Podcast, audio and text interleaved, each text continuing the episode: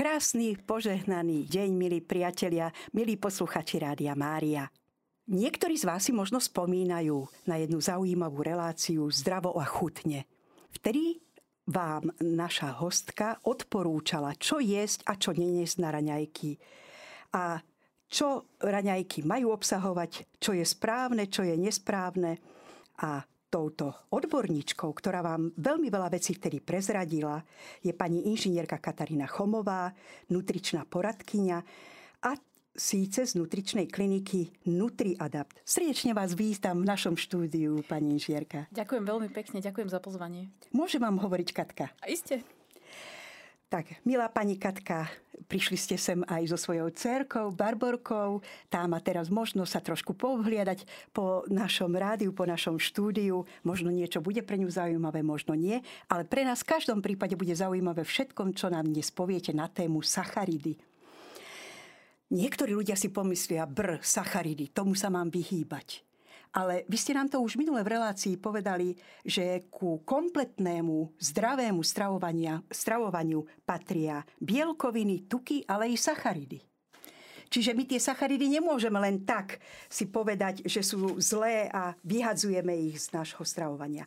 Ale tu nastáva práve ten veľký rozdiel, čo si pod tým myslíme, čo sú tie sacharidy a aké sacharidy sú pre náš život vhodné. Tak poďme, pani doktorka, na to. Ten sacharum, ten cukor nie je len náš nepriateľ, ale je to absolútne nevyhnutná zložka nášho stravovania, tak nám prezrate také základné veci, ako ich rozdeľujeme, aby sme sa aspoň trošičku vedeli zorientovať, keď sa dostaneme do kontaktu s týmto pojmom. Určite. Veľmi správna otázka. Ja som veľmi vďačná za ňu, lebo je to taký pomerne rozšírený moderný trend vo výživových smeroch. Veľa ľudí sa snaží sacharidy v dobrej viere a na ceste za výsledkom, či už je to zdravie alebo zníženie hmotnosti, sacharidy povylúčovať zo stravovania, čo teda nie je úplne správne. A, a áno, správne ste povedali, že a, je dôležité sa snažiť rozdeliť sacharidy na také, ktoré pre nás môžu byť užitočné na také, ktoré naopak teda môžu spôsobovať komplikácie a vo všeobecnosti by sme ich mohli rozdeliť možno pre jednoduchosť na cukry, alebo teda tie jednoduché sacharidové zložky, ktoré veľmi výrazne ovplyvňujú to, ako sa správa krvný cukor, spôsobujú veľké zakolísania krvného cukru, čo v praxi znamená, že človek po nich veľmi rýchlo vyhľadne a z dlhodobého hľadiska môžu viesť k rôznym komplikáciám zdravotným, najčastejšie k rozvoju diabetu alebo cukrovky, alebo teda rôznych prediabetických stavov, takých počiatočných. A do tejto kategórie určite zaraďujeme potraviny, také, o ktorých bežne uvažujeme ako o sladkostiach a sladidlách. A čiže typický repný cukor, ktorý používame na sladenie a potom aj rôzne druhy ďalších sladidiel a aj tých zdravších v zásade, aj keby sme hovorili povedzme o alternatívach ako je javorový sírup alebo ďatlový sírup, čakankový sírup a obdobne. A špecifická kategória sladkosti alebo teda sladkých pochutín takisto patrí do, do toho spektra jednoduchých cukrov a naopak to, čo je pre nás prospešné a čo teda by malo byť určite súčasťou strávy z kategórie sacharidových potravín, to sú predovšetkým kvalitné obilniny. Ak je možné, tak celozrné, čo možno nie je v každom prípade možné používať, čiže rozhodne treba do každého toho jedla zaradiť a sacharidy v podobe obilnín, hoď aj necelozrných. Typické príklady pardon, sú a, povedzme rýža alebo možno aj také netypické dnes, dnes už menej známe alebo menej používané ako pšeno, pohanka, proso a mnohé ďalšie. Myslím si, Katka, že teraz niektorí len tak počúvajú a naťahujú uši. Čože? Tak toto sú sacharidy, keď hovoríme o celozrnných výrobkoch alebo teda o celozrnom chlebíku, celozrnej ryži. Toto sú sacharidy. Tak áno, to sú tie sacharidy, ktoré práve pre náš život niečo znamenajú. A prečo sa líšia od tých jednoduchých cukrov, čo ja viem, glukóza, fruktóza, galaktóza, manóza. Prečo majú trošku viac pre našu výživu význam? Čo majú naviac oproti týmto jednoduchým cukrom? Mm-hmm. Uh, začneme z chemického hľadiska. Asi, teda molekula týchto uh, sacharidových potravín je trošku zložitejšia, to znamená, že je tvorená viacerými jednotkami a teda zaberie viac času, kým sa rozloží na tie jednoduché súčasti, ktoré potom vo finále teda ovplyvne hladinu krvného cukru. A okrem iného, určite je dôležité povedať, že sa tých sacharidov netreba báť, alebo teda týchto komplexných druhov predovšetkým preto, lebo ich naše telo využíva ako dôležité palivo pre mozog aj keď mozog sa dá trošku prenastaviť a dokáže využívať aj iné zdroje energie, ale rozhodne sú dôležité pre správnu funkciu metabolickú, či už pečenia alebo pankreasu a takisto, aby sme dokázali vytvoriť dostatok červených krviniek a teda zdravých červených krviniek. To je skutočne veľmi zaujímavý poznatok, že aj červené krvinky sa vytvárajú len z toho, čo im dáme v podobe sacharidov. Čiže to znamená, z toho, čo ste nám teraz povedali, vyplýva, že tieto komplexné sacharidy majú aj iné mikronutričné zložky ako napríklad minerály, vitamíny a podobne? Správne. A už spomenuté celozrné, celozrné sacharidy alebo cel, celozrné obilniny, ak by sme to teda zovšeobecnili, a ich význam nie je len tá sacharidová časť alebo sacharidová zložka, Celozrné potraviny sú vhodnou súčasťou stravovania práve kvôli tomu, že to zrno, teda ten obal zrna obsahuje pomerne vysoký podiel vlákniny. A vláknina Tiež teda patrí do kategória sacharidov, ale takých eh, menej stráviteľných alebo nestráviteľných. Má však obrovský význam, pretože pomáha peristaltike čriev, alebo teda pomáha, aby sa čreva správne hýbali, dostatočne rýchlo hýbali. Okrem iného slúži tiež aj ako potrava pre črevné baktérie, čo možno um, môže byť pre niektorých poslucháčov tiež teda nový poznatok alebo nová informácia vďaka dostatku vlákniny tie probiotické kmene, ktoré osídľujú tráviaci trakt človeka, rastú o mnoho rýchlejšie, rýchlejšie sa množia, čo je samozrejme pre nás výhodou. Ak ich máme viac, tak, tak nám lepšie trávi.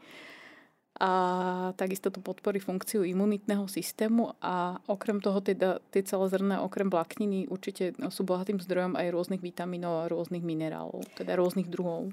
Čiže náš mozog do dôsledkov vzaté závisí od našich čriev, je to tak?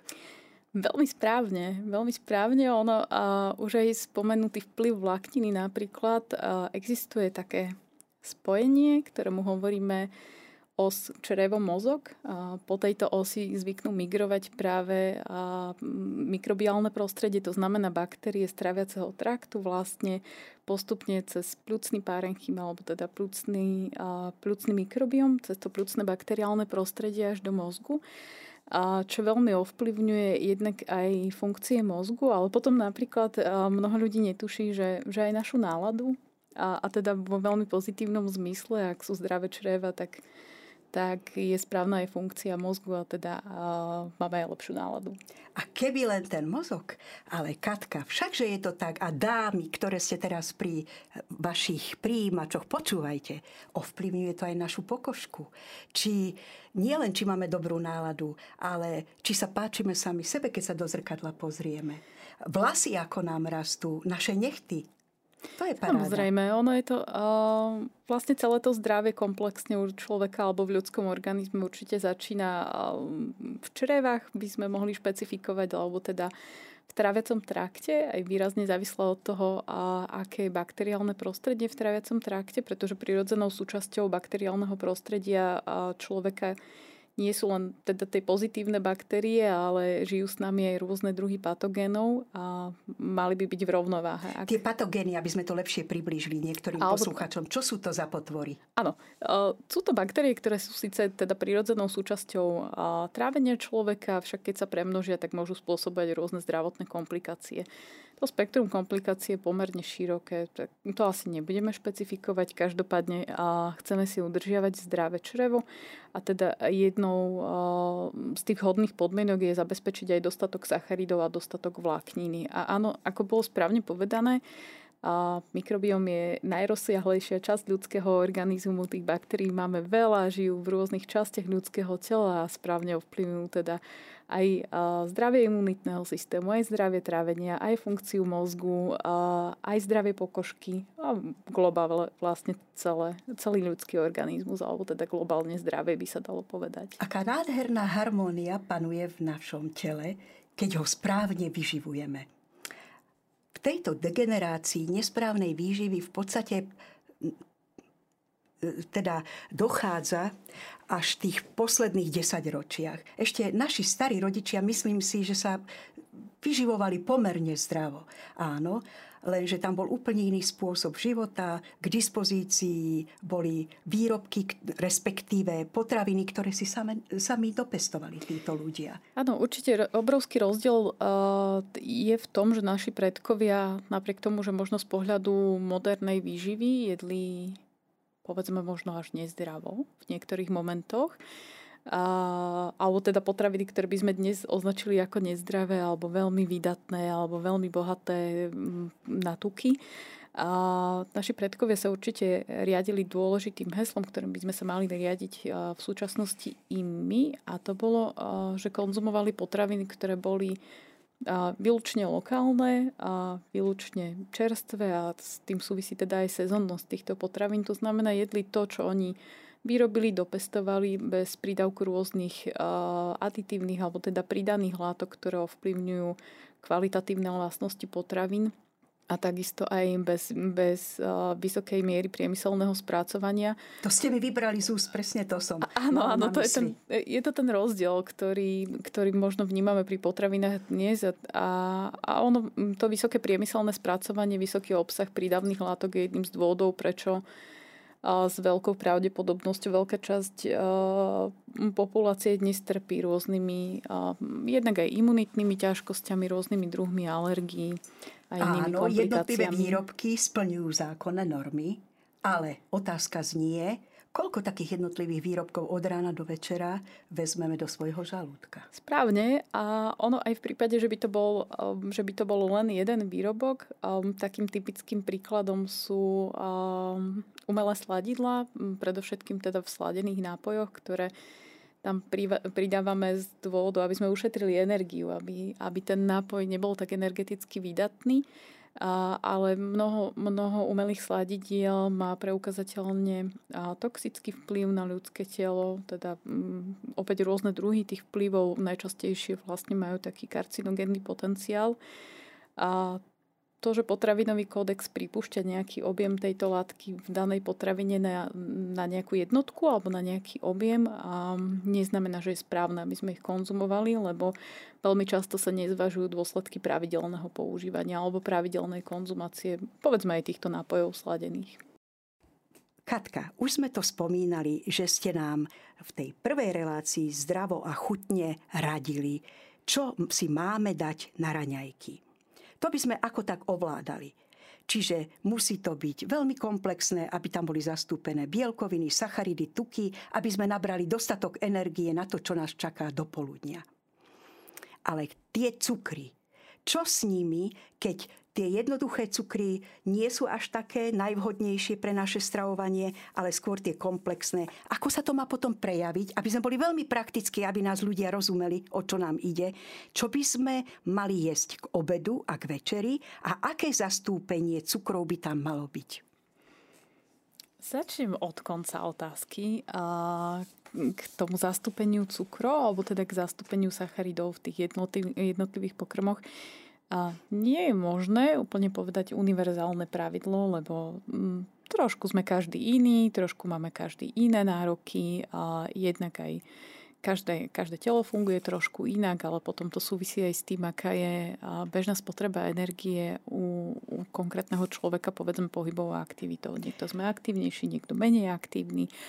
Čiže celkové to množstvo tej sacharidovej zložky, preto univerzálne pravidlo neexistuje. Ale to je aby... šalamúnska odpoveď. A vlastne je, takúto je. odpoveď ste dali aj pri tých hraňajkách. Ale myslím si, že predsa len dokážete byť trošku konkrétne. Určite trošku špecifikujeme. A ak by sme chceli také jednoduché pravidlo si vytvoriť pre, povedzme, ktoré by splňalo takmer u každého nejaké kritéria, tak najjednoduchšou pomockou je tanier, keďže ho pravidelne používame pri, aj pri večeri, aj pri obedoch. A tá sacharidová časť by mala tvoriť približne štvrtinu taniera. To znamená, že ak by sme si teda tanier opticky rozložili na, na 4 rovnaké časti, 4 rovnaké diely, tak približne štvrtina z toho taniera by mala byť vlastne porcia kvalitných obilnín, alebo teda kvalitných sacharidov. Dobre, takže to sú sacharidy na tanieri, ale Určite sme sa mnohí z nás stretli s pojmom inzulínová rezistencia. Čo je toto za potvoru? Vysvetlíme. Inzulínová rezistencia, v podstate, ak by sme hľadali jednoduché vysvetlenie, tak znamená, že a naše bunky, ktoré by mali reagovať na to, že sa zvýšila hladina cukru v krvi, takú schopnosť postupne strácajú a nedokážu zaznamenať, že, že človek prijal z potravy cukor a nedokážu zaznamenať jeho zvýšenie v krvi. A je to pomerne nebezpečný stav, pretože a, jednak teda preto, že, že ho m, mm, nevieme vnímať a, fyzicky, alebo teda ne, neprináša nejaké zmeny, ktoré by sme boli schopní rozoznať na našom tele a je možné taký stav zistiť len meraniami a väčšinou teda krvnými testami. A jednak je to nebezpečné preto, pretože je to taký základný stav, ktorý vedie k rozvoju rôznych ochorení. Najčastejšie sa asi skloňuje v, v spojitosti s cukrovkou alebo teda s diabetom a zvyčajne teda s diabetom druhého typu, to znamená s takou cukrovkou, ktorú sme získali počas života. Prejedli sme sa k nej. Áno, zvyčajne. Správne, zvyčajne áno, lebo diabetes druhého typu je taký obraz a, nesprávneho životného štýlu svojím spôsobom. A musím spomenúť a, ešte taký m, fenomén možno modernej doby, a, ktorý veľmi často aj u nás na klinike pozorujeme momentálne u mladých žien, No to je práve spojitosť inzulínovej rezistencie s ochorením, ktoré nazývame policistické ovarie, alebo teda policistické vaječníky. To znamená, že je to vlastne taký stav, keď sa na vaječníkoch tvoria pravidelne vo veľkom množstve cysty, čo potom môže byť komplikáciou, keď sa teda mladé ženy snažia si založiť rodinu. A aj dôležité hovoriť o tom, že, že tá spojitosť s tou inzulínovou rezistenciou tam existuje, pretože takisto je to jedno z moderných civilizačných ochorení, ktoré majú spojitosť so životným štýlom, alebo teda aj k tomu sa vieme nesprávne prestravovať. Čiže keď niektorá žena túži po dieťatku, ako si povedali, chcú si zarodiť, založiť s partnerom rodinu a nemôže otehotnieť, dokonca ak má diagnostikované tieto policistické vaječníky, tak si musí vstúpiť do svedomia. Nie, že by sme to chceli teraz kritizovať, ale že aj ona to má do istej miery vo svojej moci. Určite áno. A tam veľmi rozhodujúce je to, ako sa, ako sa žena postaví k, k životnému štýlu, ako sa postaví k svojmu spôsobu stravovania napriek tomu, že mnohokrát, mnohokrát možno ženy nie sú správne edukované v tejto oblasti, napriek tomu, že tá diagnoza už bola stanovená, je naozaj dôležité na to myslieť, že veľkú časť nášho zdravia alebo veľkú časť získaných ochorení vieme korigovať práve tým, čo máme na tom tanieri. A samozrejme to predpokladá, že to budú najmä priemyselne nespracované Správne. potraviny. Správne. Mali by sme sa určite aj my v súčasnej dobe snažiť riadiť tým heslom našich predkov. Teda mali by sme sa snažiť jesť lokálne a a keď máme zimné obdobie ako teraz, tak možno uprednostiť kvásenú kapustu pred povedzme rajčinami a podobne a, a snažiť sa vyberať si potraviny, ktoré sú naozaj lokálne i napriek tomu, že a hlavne teraz počas tých zimných období je to také komplikovanejšie. No ten sortiment je taký menej bohatý, tak sa veľmi často uchýľujeme k tomu, že si vyberieme niečo, čo by sme a možno v minulosti nezvolili ako alternatívu a čo možno tiež nie je úplne správne. Nahrali ste mi na smeč, chcela som o kyslej kapuste hovoriť. Myslím si, že o kyslej kapuste sa toho naozaj veľa aj píše, aj v médiách sa s tým stretneme, že je veľmi zdravá. A je to vlastne produkt mliečného kvásenia. Naši predkovia bežne prežili celú zimu práve s kvasenou kapustou a ešte k tomu nejaké zemiaky. Síce je tam znovu ten malinký háčik a otázniček, áno, ale bolo to doma dopestované. Nebolo to ošetrované chemickými postrekmi. Dobre, ale predsa len určitý benefit z tej kvasenej kapusty nám zostal, aj keď vieme, že to nie je biokapusta. Ale prečo? Čo sa tam nachádza také zvláštne? Čo to znamená to mliečne kvasenie v tej bielej kapuste. A môžeme hovoriť aj u kapusty o nejakých sacharidoch? A ešte sa pozastavím nad uh, tým bio označením, lebo musím povedať, to je tiež také často diskutovaná téma a veľa o tom ľudia hovoria a snažia sa nájsť uh, častokrát biopotraviny za akúkoľvek cenu. Uh, treba si uvedomiť, že kvalita aj pôdy, aj vody, aj ovzdušia dnes nie je taká, ako bývala v minulosti. To znamená, že je pomerne problematické vypestovať potraviny v tak vysokej kvalite, aj, aj keby sme to robili doma, na, na vlastnom kúsku nejakého polička, aj teda bez nejakých chemických ošetrení. A čo sa týka tej kvásenej kapusty, veľmi dobrá potravina, veľmi kvalitná a veľmi zdravá práve pre ten spomínaný mikrobiom alebo pre baktérie, ktoré žijú v našom tráviacom trakte. A práve kvôli tomu, že a, ako bolo správne povedané, tak vzniká procesom mliečného kvásenia, a čo je prírodzený spôsob kvásenia aj teda a pre baktérie, ktoré osídľujú črevo človeka a tiež vlastne pochádzajú z rodov mliečných baktérií alebo teda takých, ktoré spôsobujú zapričinujú mliečne kvásenie.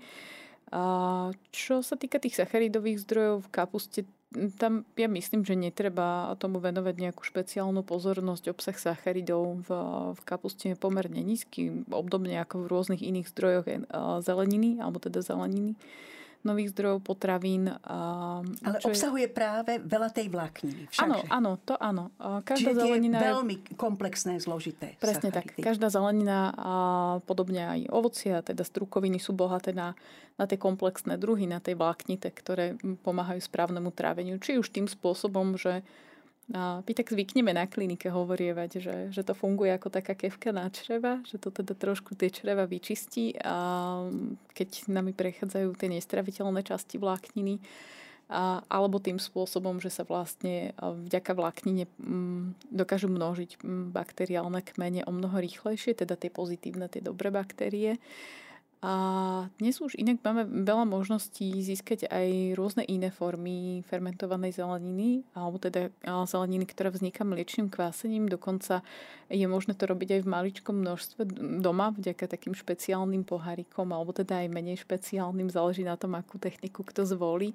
Netreba sa toho báť a určite treba skúsiť. A treba skúsiť si vyrobiť aj doma z rôznych, aj iných druhov sezónnej zeleniny. Dajú sa na to využiť aj aj karfioly, aj tekvice, aj kdejaké iné zeleniny, ktoré máme dostupné. A môže to veľmi spestriť a veľmi skvalitniť stravovací režim.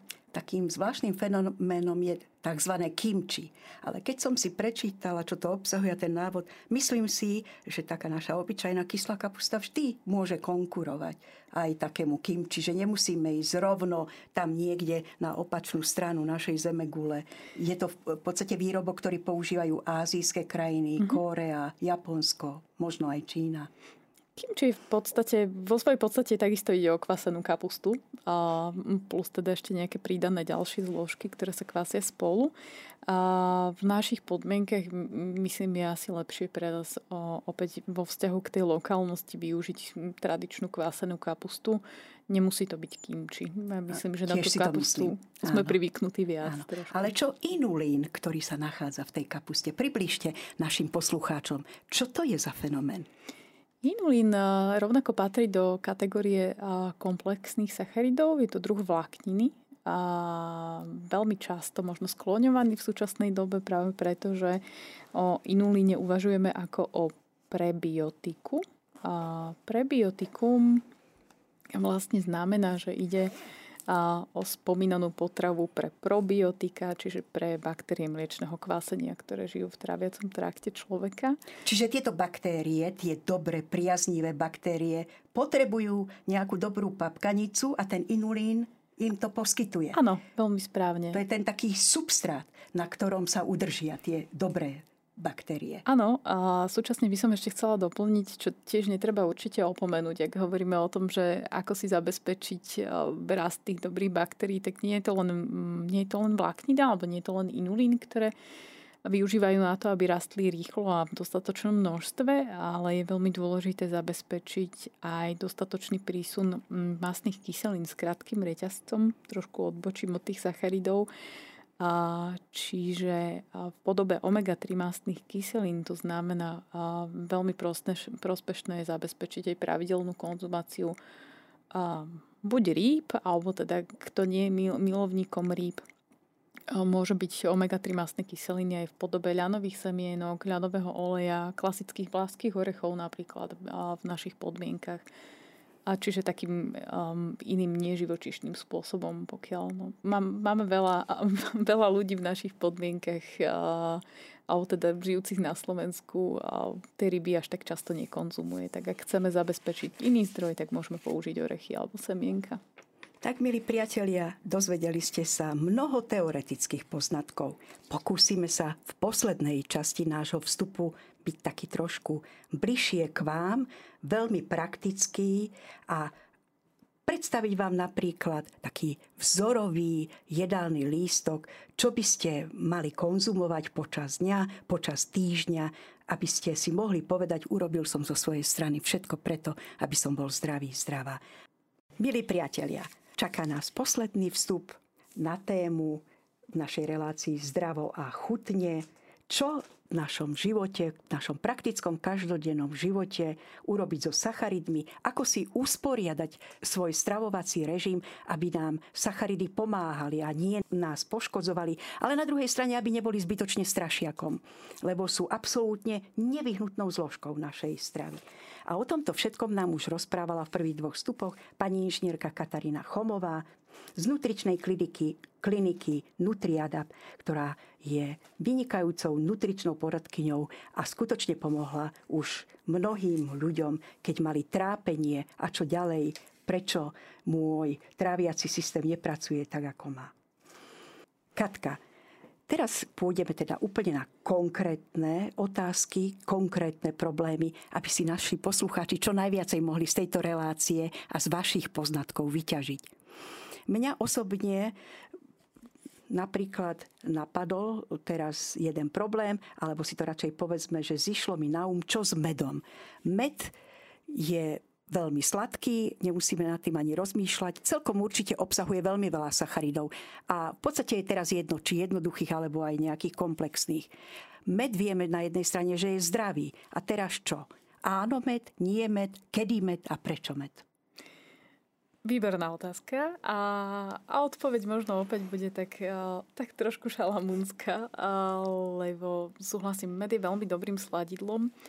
A, pokiaľ teda sladiť chceme, tak by sme si medzi tými sladidlami mali preberať, to znamená snažiť sa vybrať si také, ktoré mm, má aspoň nejaké také benefity pre naše zdravie. Jedným z malé práve med a vďaka jeho významným aj antibakteriálnym účinkom a aj antivirotickým. Čiže áno, tak ako ste povedali, med je sladký, áno, obsahuje cukor a dokonca jednoduchý cukor a jeho veľa ale pokiaľ ho budeme používať aj racionálne a, a teda v maličkom množstve, nie v obrovských kvantách a nie úplne pravidelne do každého pokrmu, tak môže byť výhodou práve s ohľadom na zdravie, to znamená opäť podporiť imunitný systém, rovnako ako všetky ostatné včelie produkty.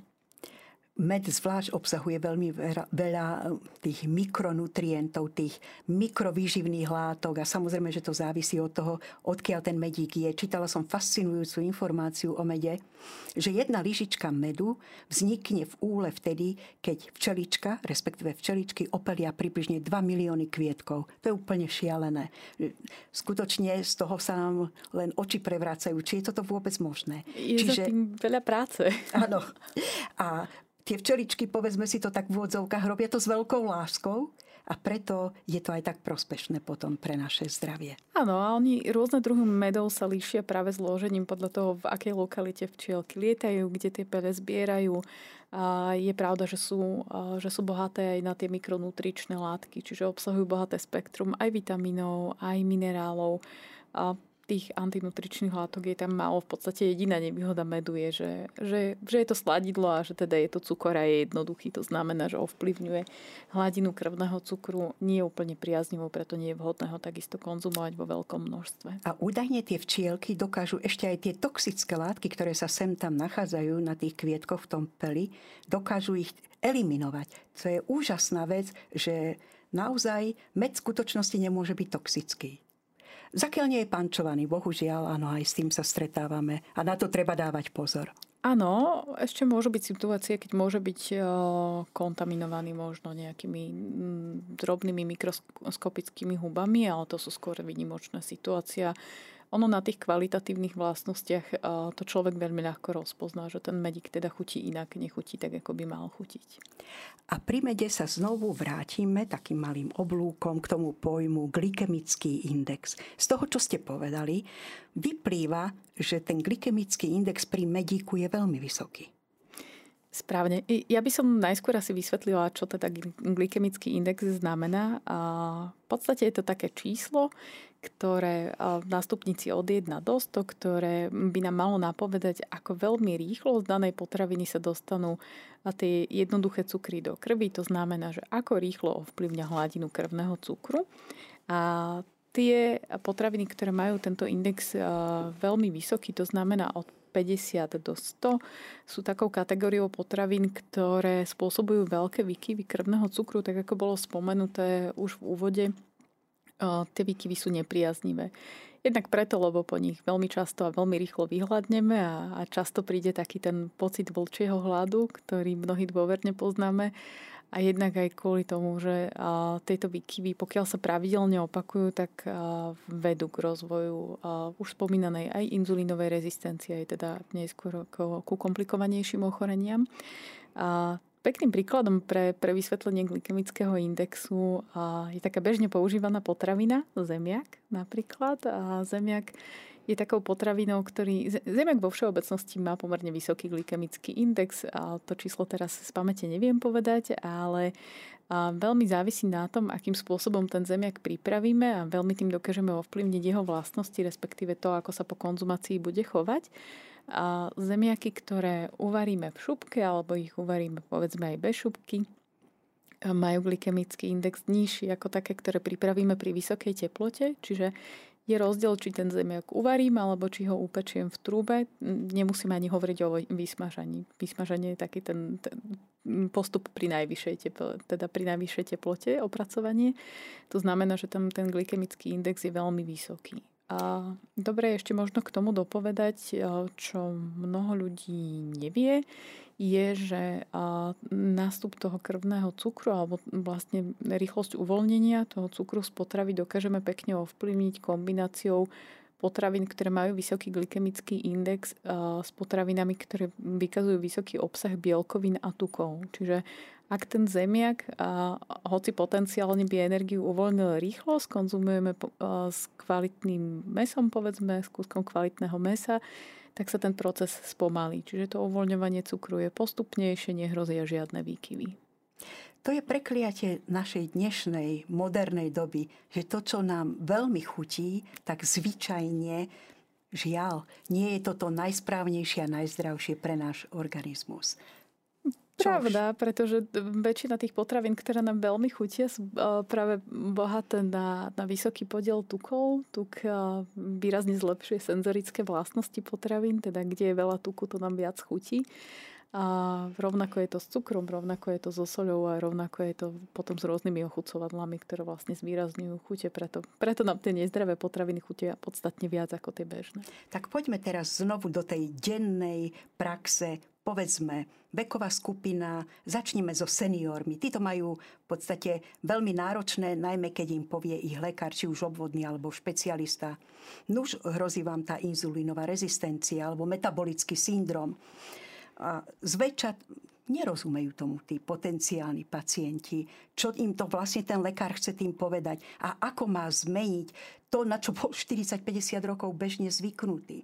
Čiže poďme teraz konkrétne ku týmto ľuďom, ku tejto kategórii ľudí, že prečo, keď si chcú aké také zdravie zachovať, nechcú naplno rozvinutie toho metabolického syndromu, inzulínové rezistencie, čo majú každý deň robiť, ako sledovať príjem energie a najmä, hovoríme o tých sacharidoch, najmä kedy, v akom časovom slede, odstupe konzumovať tie sacharidy.